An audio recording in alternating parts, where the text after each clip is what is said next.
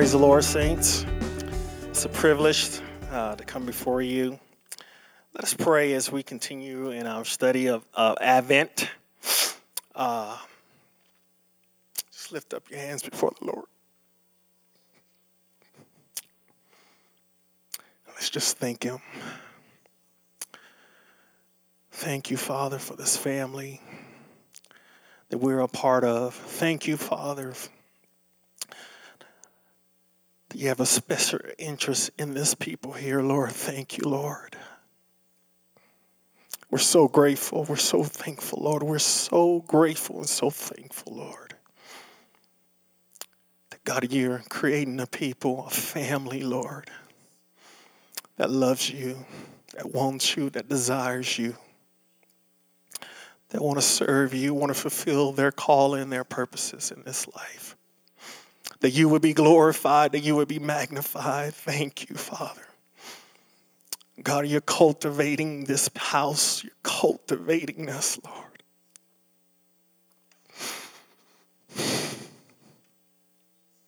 Thank you, Father. That even now that you're releasing us Thank you, Father. We praise you today and we magnify your name, Lord. We take nothing for granted. Everything this far, Lord, is for your glory and your glory alone. Thank you, Lord. Be glorified, be magnified in the midst of your people, Lord. Father, we thank you. Now let the words of my mouth and the meditation of my heart be pleasing in your sight, be acceptable. My strength and my redeemer.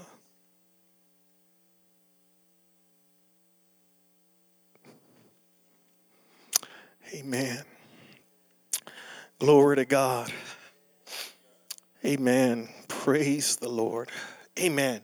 We've been talking about Advent, and uh, this is our second installment of Advent. And uh, out of all the messages or all of the themes out of Advent, it is the theme of a time to repent. out of all the things. And uh, I've been doing that. I mean, I've been weeping all week. Oh, God. And so, even now, I just feel like God is releasing a spirit of repentance in the house to us. As Pastor been praying, that we'll be, be that people pliable. So this week we're going to continue that, that tradition of Advent and believe it around the world, even right now, all around the world, there's a people who is uh, commemorating Advent and they're also uh, teaching and preaching on this lect- lectionary particularly Matthew, the 13th chapter, which, excuse me, the third chapter, which we were going to read together. And then some of those scriptures have already been released in the atmosphere, such as Isaiah, the 11th chapter, and Isaiah, the 40th chapter. So uh, let's open up with uh, Matthew, the third chapter. And we're going to talk about John the Baptist. If there was any a man that could preach the message of repentance and the kingdom of God, it was John the Baptist. John the Baptist. And we're going to look at his three things we're going to look at. We're going to look at the man, we're going to look at his mandate, and we're also definitely going to look at his message. The man, the mandate, and the message. And you can't separate the three. You can't. Even if you try, when you read the text of John the Baptist, he is the message, He is the voice, He is the man, He is the mandate. Prophetically, from the prophetic tradition that we have read out of Isaiah, the 40th chapter, in verse 3, prepare ye the way, to Isaiah, the 11th chapter, he sounds like Isaiah and he looks like Elijah. So let's look at Matthew's chapter 3. Unfortunately, I'm be reading from the New King James Version. If you're able to pull that up. Matthew chapter 3, we'll start with verse 1, verses 1, and we'll go down to verses 12. That would be our text today as it relates to a time to repent. In Matthew, the third chapter, it reads In those days, John the Baptist came preaching in the wilderness of Judea and saying, Repent, for the kingdom of heaven is at hand. For this is he who was spoken of by the prophet Isaiah, saying, The voice of one crying in the wilderness, Prepare the way of the Lord, make his path straight. Now, John himself was clothed in camel's hair and with a leather belt around his waist, and his food was locusts and wild honey. I mean, I'd like to have that diet. then Jerusalem, all of Judea, and all the region around the Jordan went out to him and were baptized by him in the Jordan, confessing their sins. But when he saw many of the Pharisees and the Sadducees coming to his baptism, he said to them, Brood of vipers, who warned you to flee from the wrath to come? Therefore, bear fruits of wor- worthy of repentance. And do not think to say to yourselves, We have Abraham as our father. For I say to you that God is able to raise up children to Abraham from these stones, and even now the axe is laid to the root of the trees. Therefore, every tree which do, does not bear fruit is cut down, and indeed bap, uh, cut down and thrown in the fire. Verse 11 I indeed baptize you with water unto repentance but he who is coming after me is mightier than I, whose sandals I am not worthy to carry. He will baptize you with the Holy Spirit and fire. His winnowing fan is his hand, and he will thoroughly clean out his threshing floor and gather his wheat in the barn, and he will burn up the chaff with unquenchable fire. Glory to God. Praise the name of the Lord. Quickly, just give us the purpose of this series as we continue on. And I want to reiterate those words is that we the, the main purpose of this series of Advent, a time to repent. And next week we'll learn more. Last week I think it was a time to watch, and we'll continue on that on that vein. And that is that we want to highlight Jesus within God's story. Jesus is the reason, Jesus is the center. Secondly, we want to clar- bring clarity to the gospel as the good news that the kingdom of God has come into earth in Jesus Christ. And lastly, we want to allow ourselves to be formed and shaped into his likeness and to his his image during this church calendar of Advent. Our objective is to prepare our hearts and to live between Christ's two coming, as Pastor been uh, ministering, his birth and his second coming. And we're going to do that. We're going to immerse ourselves during this four weeks of the story of God and the arrival of our King, Jesus Christ. The major thing for today is a time to watch, excuse me, a time to repent. As I said before, we're going to highlight, start out with highlight the life of John. And believe it or not, John is a, his, his history context is a very fascinating story. And we're going to look, go back a little bit. Let's go to uh, Luke, the first chapter. And we're going to look, his, his story is similar and parallel even with the miracle of Jesus' birth. So in Matthew's gospel, excuse me, Luke gospel, let's look at this. And we're going to read verses 5 through 14 from Luke gospel. And we're going to look at the context of Luke about John the Baptist. Verse 5 says, There was in the days of Herod, the king of Judea, a certain priest named Zacharias of the division of Abijah his wife was of the daughters of Aaron, and her name was Elizabeth. And they were both righteous before God, walking in all the commandments and ordinance of the Lord, blameless. But they had no child because Elizabeth was barren, and they were both well advancing years.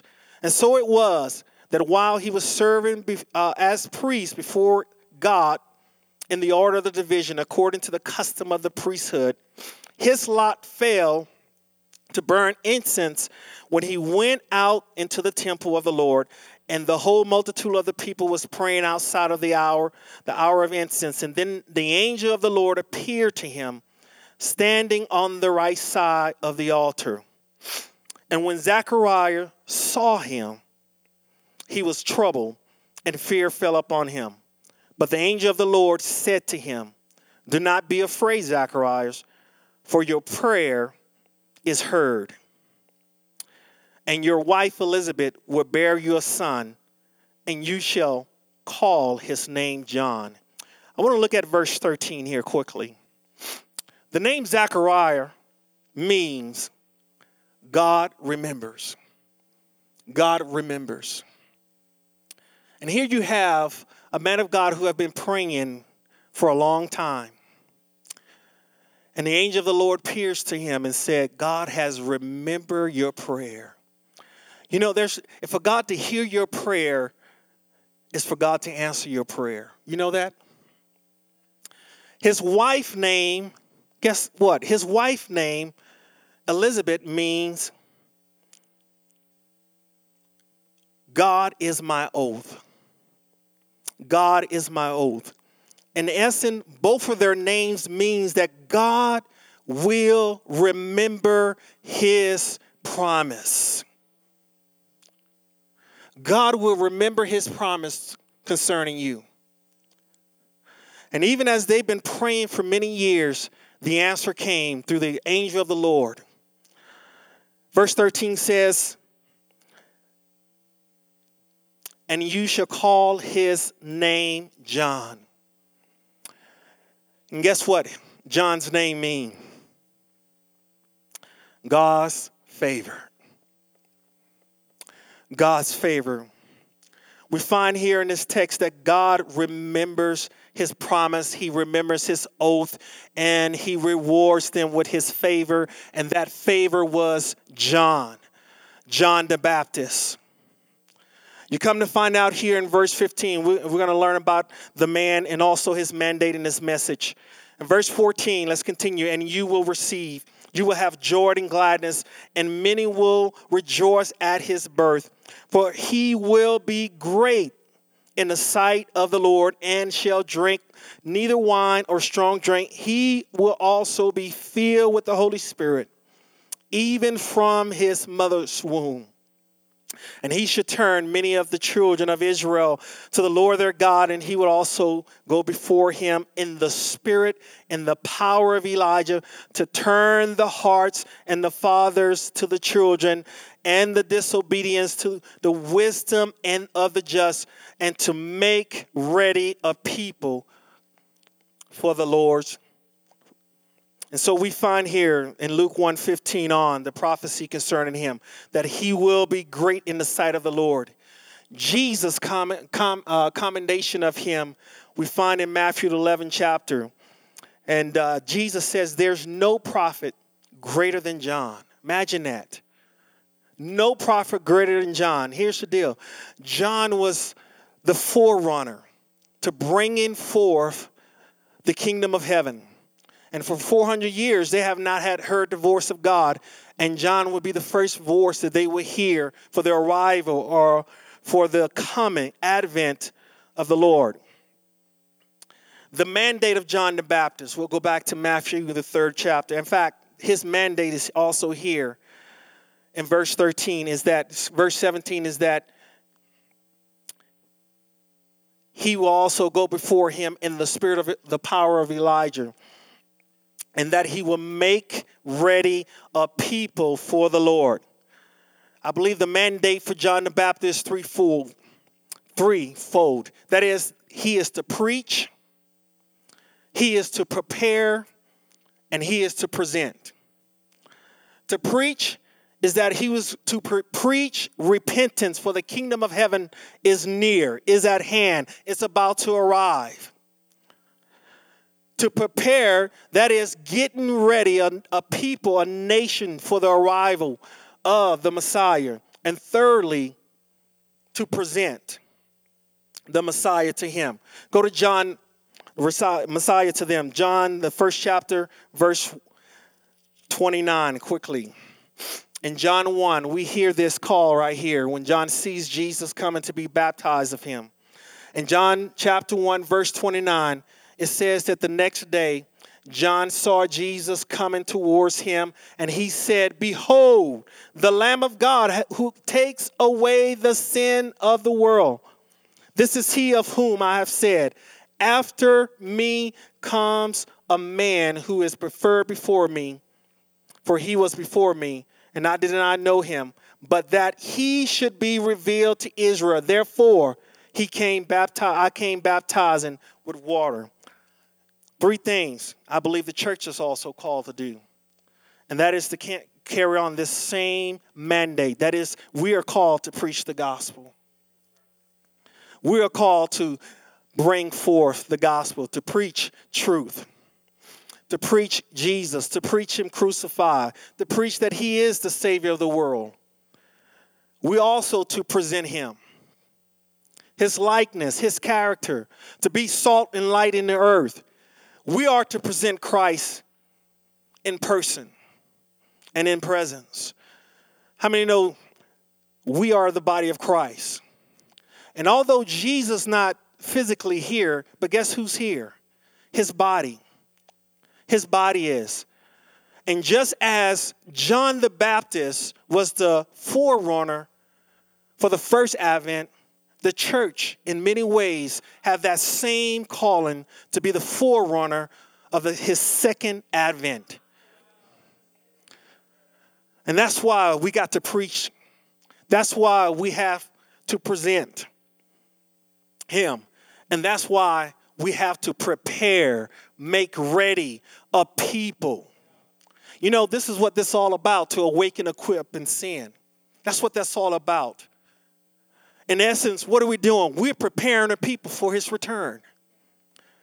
We're preparing the people for him to come back, to arrive again. And so our mission is in line with the mandate of John the Baptist. And guess what? There is an anointing, there is a power, there is the anointing and the power of Elijah that even John the Baptist have. We, the church, also can go forth and be that voice in the wilderness to be that voice in the wilderness of this world. Notice that that is John's platform. His platform is not in the temple.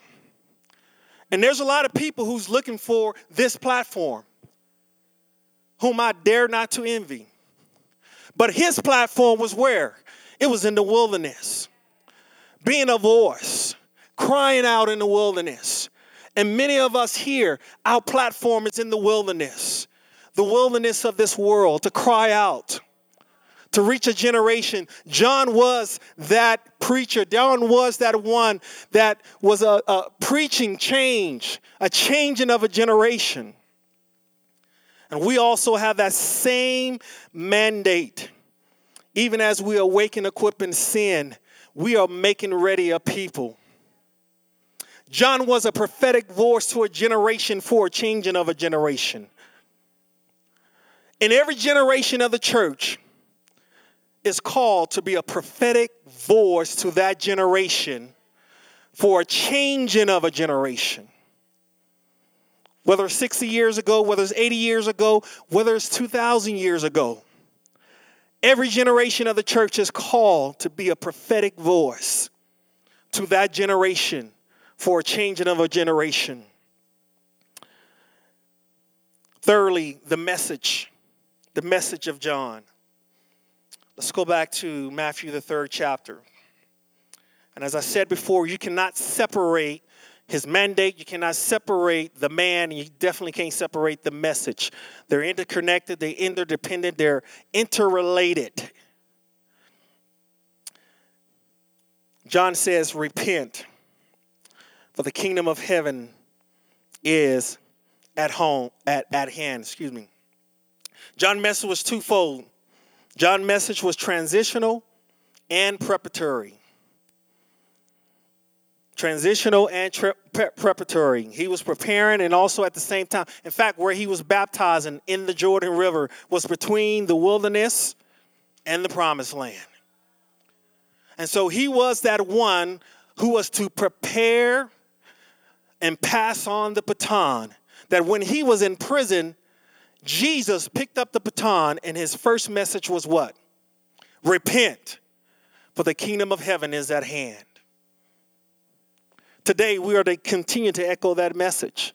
In the book of Acts, we find that same message after the outpouring of the Holy Spirit. Peter gets up and he began to preach the gospel to them.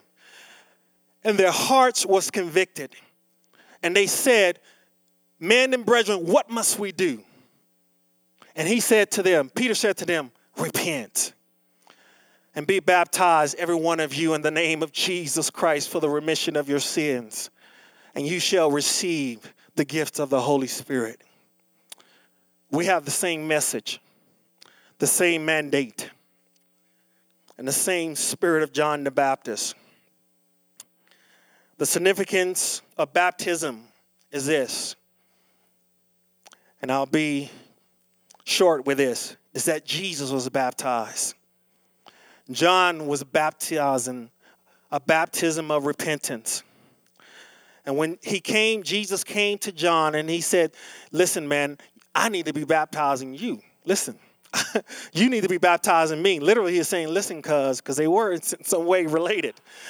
Listen, cuz, you should be baptizing me, not me baptizing you. But Jesus prevented him not. He said, That all righteousness may be fulfilled.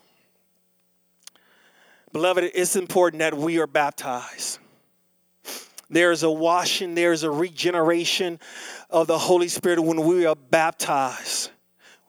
For them, baptism was an outward symbol of repentance. But for us, baptism is a identification with Christ. His life, his death, his burial, and his resurrection. Baptism is very important. I remind, remind her a couple weeks ago, we was at a, one of the ladies in our life group at her home ministering to her son. And he was pricked by the ministry, the Holy Spirit ministering to him, him through some of the saints. And he said, literally, in essence, he was saying, Okay, I believe, I believe. What must I do? And one of the ladies in our group says, I believe the Lord is saying, You need to be baptized. You need to be baptized. You know, when the Holy Spirit brings conviction, He also brings conversion.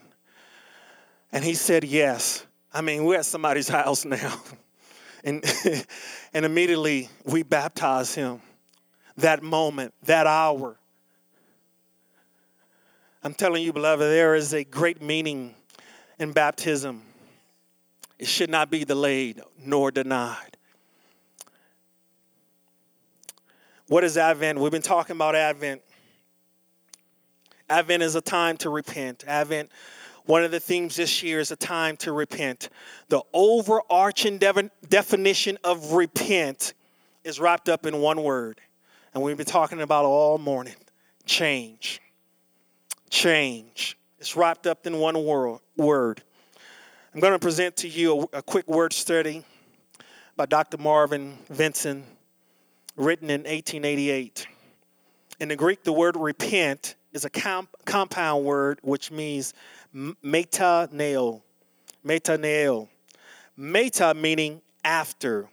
And the verb neo is to perceive or to think different. It denotes by after and different thought. The whole compound of the word metataneo is in essence is to think differently after.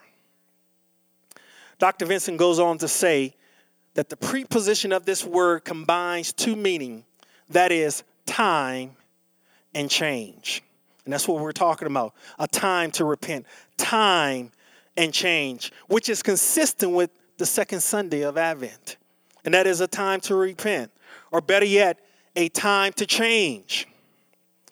To repent is therefore primarily an afterthought different from the former thought, which results in a change of mind, which often issues regret and in a change of conduct.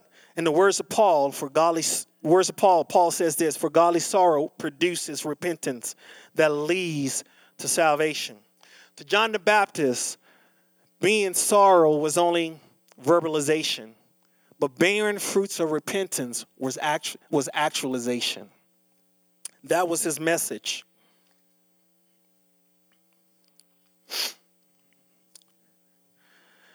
What God has granted us, He has granted us a gift. Repentance, believe it or not, is a gift from God. It's a gift. The gift to repent.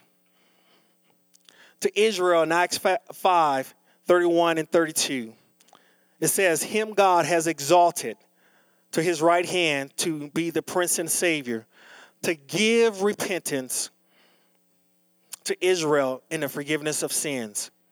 And we are his witnesses to these things, that so also in the Holy Spirit, whom God has given to those who obey him. The gift of repentance, or to give repentance, the word to give simply means to grant or to allow, to bestow freely, willingly, and lovingly. It implies of giving of a gift of great value. And that's what the gift of repentance is. It is of great value before the Lord that we will be granted this gift to repent and turn to Him. In Acts 11, verses 17 through 18, and this is the same gift to the Gentiles. It reads, If therefore God gave them the same gift as he gave us when we believe on the Lord Jesus Christ, who was I that I could withstand God? And when they'd heard these things, they became silent. They glorified God, saying, Then God also granted to the Gentiles repentance to life. This is the Father's heart. This is the Father's heart that we will repent. You know, there is three aspects of the will of God there's the sovereign will of God. Jesus coming back, returning his arrival, that is sovereign. That's the sovereign will of God. There's the moral will of God, the moral law of God that he gave to Israel. And then there's the desires of God, his heart desires that he desires to be filled. It comes from the Father's heart. And 2 Peter 3 9 provides a framework of that that he desires, what his desire is. The chapter has the context of the second coming, the advent of the Lord, Jesus Christ. And the question is, where is the promise of his coming? And Peter answered in verse 9, saying, The Lord is not slack concerning his promise, as some count slackness, but he is long suffering towards us, not willing, not willing, not willing that none should perish, but that all should come to repentance, not desiring anyone to perish, but all will come to rep- repentance. The Lord is not slack that Jesus is going to return again, and He is going to fulfill His promise. And those who are questioning in that context of that whole chapter, they question where is the promise of his coming? Where is the promise of his coming? Like many of us, you know, we, we get tired, we get, get burnt out, and there's a time where we feel like, you know, I just want to escape out of here. Where's the promise of his coming? And he answered him, is that God is not willing that none should perish, but they all should come to repentance. That word willing is the same word want, desiring, longing. And we also see the Father's heart with the lost sheep and the lost corn and also the lost son. And in that text in Luke 15, if you ever read those three parables, it talks about the angels are in the presence of the Lord. And when one repent, what happens? All of heaven rejoices. All of heaven, the angels rejoice. And the only way the angels who are in the presence of God could rejoice because I believe they see the Father's heart. He's rejoicing when one repent. I believe the word of the Lord for us this hour is that we need a spirit of repentance. We need a spirit of repentance to truly change. I want us to go back to Matthew 11 chapter. Matthew 11 chapter.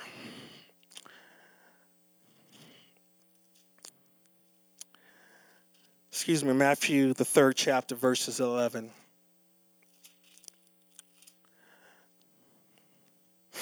And as I was praying this week, I just felt overwhelming spirit of repentance, spirit of contrition, spirit of brokenness. And I just began to cry out to the Lord, give me a spirit of repentance.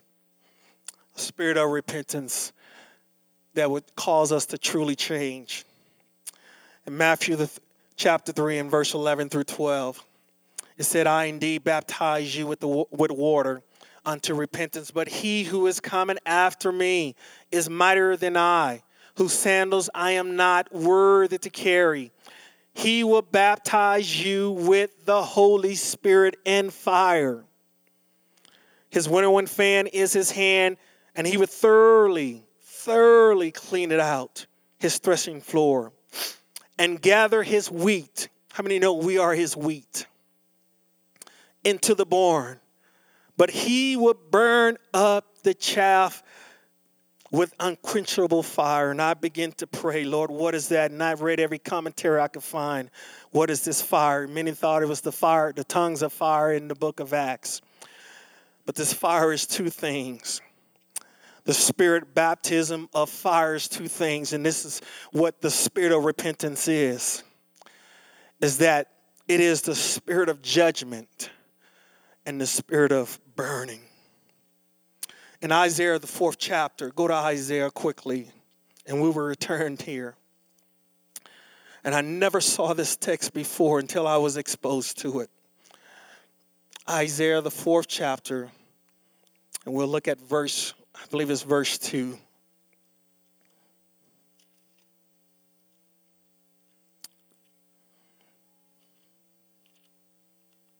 And I'm almost done. All right, if I can find Isaiah. Amen. In Isaiah 4, verse 2.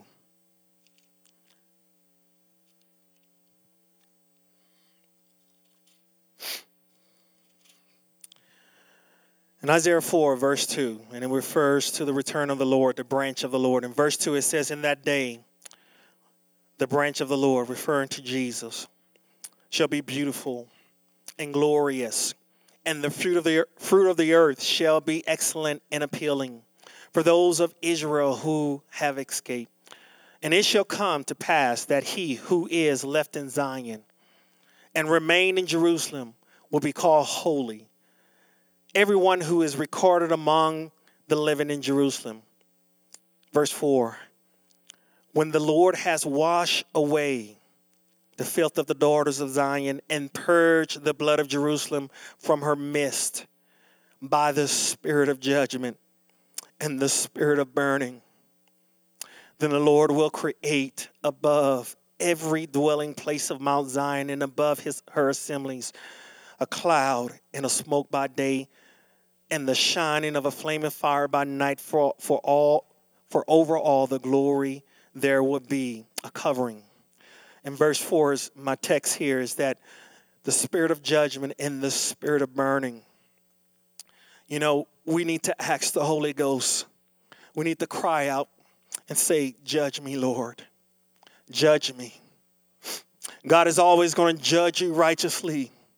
Listen to me, not with shame, guilt, He's going to always judge you righteously because you are the righteousness of God. And He's going to judge you according to the righteousness of Christ. And we are to cry out, Holy Ghost, Holy Spirit, judge me. Show me my ways. Show me my heart. Show me those things that I don't see. And the next question is that He will bring the spirit of burning. When we sh- allow that, when He shows us something and we say, Yes, Lord, emphatically, Yes, Lord, okay, I'll deal with that. And for some of us, the spirit of burning is a process. But if you put that on the altar, guess what? He would burn it up. He would burn it up. If you put that on the altar when He judges us, when He shows us, and we place that on the altar, the Holy Spirit, the Spirit of burning, He would burn that up. In that same chapter in Matthew's 3, Jesus gives light, John gives light of it, is that he want to burn the chaff. And that's what we want. We want him to burn the chaff away, burn it away, set it afire, that we may be wheat in his barn.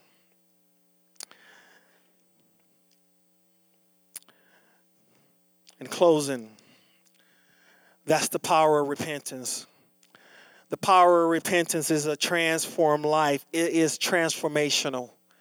It is conformational. The word conform means to be like, and that is that is his ultimate objective to transform us, to continually change us. A repentive life is where He is continually changing us and rearranging us and conforming us into the image and likeness of Him.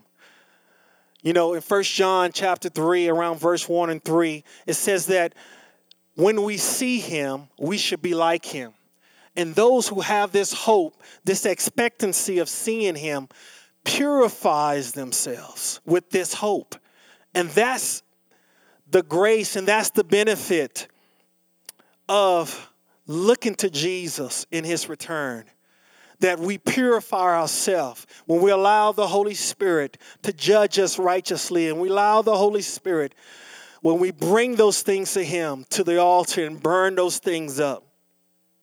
A repentant life under the authority of the Holy Spirit produces the spiritual fruits of repentance, which is holiness, which is sanctification, which is purity, which is integrity, which is righteousness, which is the fruit of the Spirit which is love, joy, peace, long suffering, kindness, goodness, faithfulness, gentleness, and self control. This is the fruits of repentance, the spiritual fruit of repentance. The posture of a repentant heart is that it's tender, that is broken. There is no one in the Bible I can think of outside of David in Psalms 51. I wish we had time to read the whole text, but when I read Psalms 51 again, I just wept. And I just cried out, Lord, cleanse me, wash me, give me a clean heart, renew in me a right spirit. This is the spirit of repentance.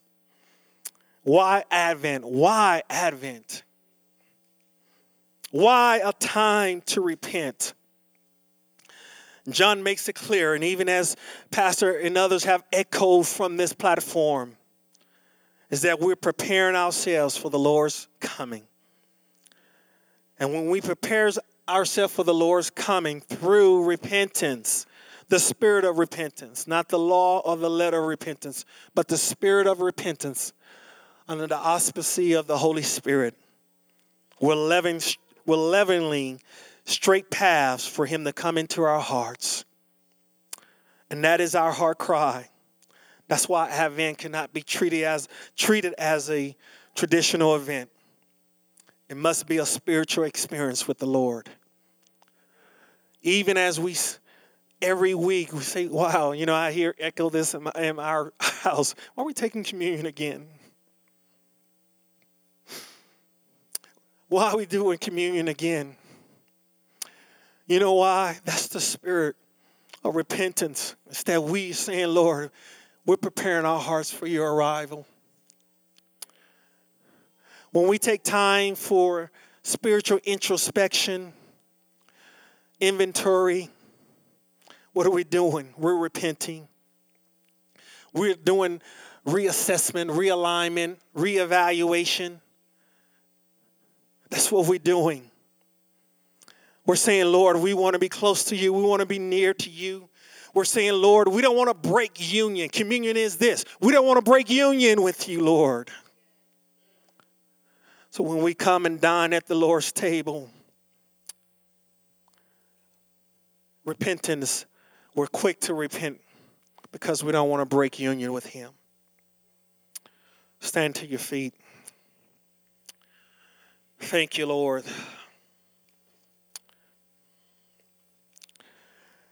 And that's why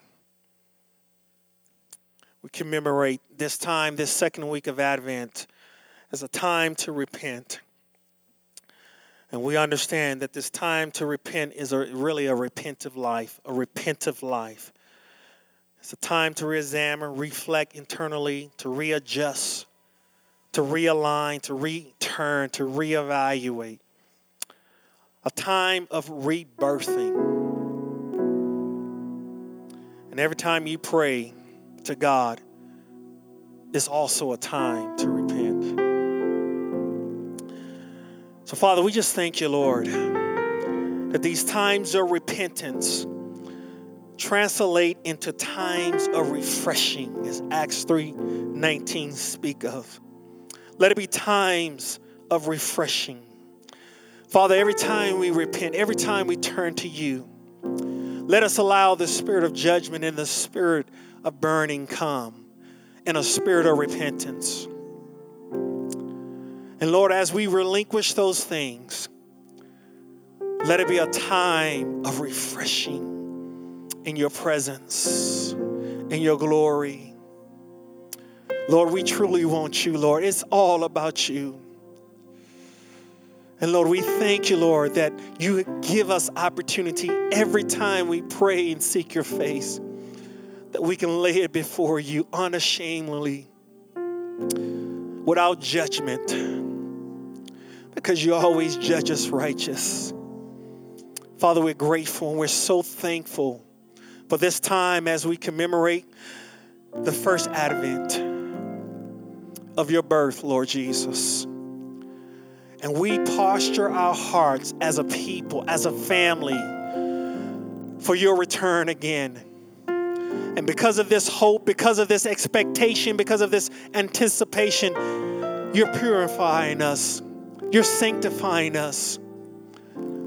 That when we see you, glory to God, we will be like you. Father, we honor you. Jesus, we honor you. Holy Spirit, we honor you. And we thank you for this time. In Jesus' name, amen, amen.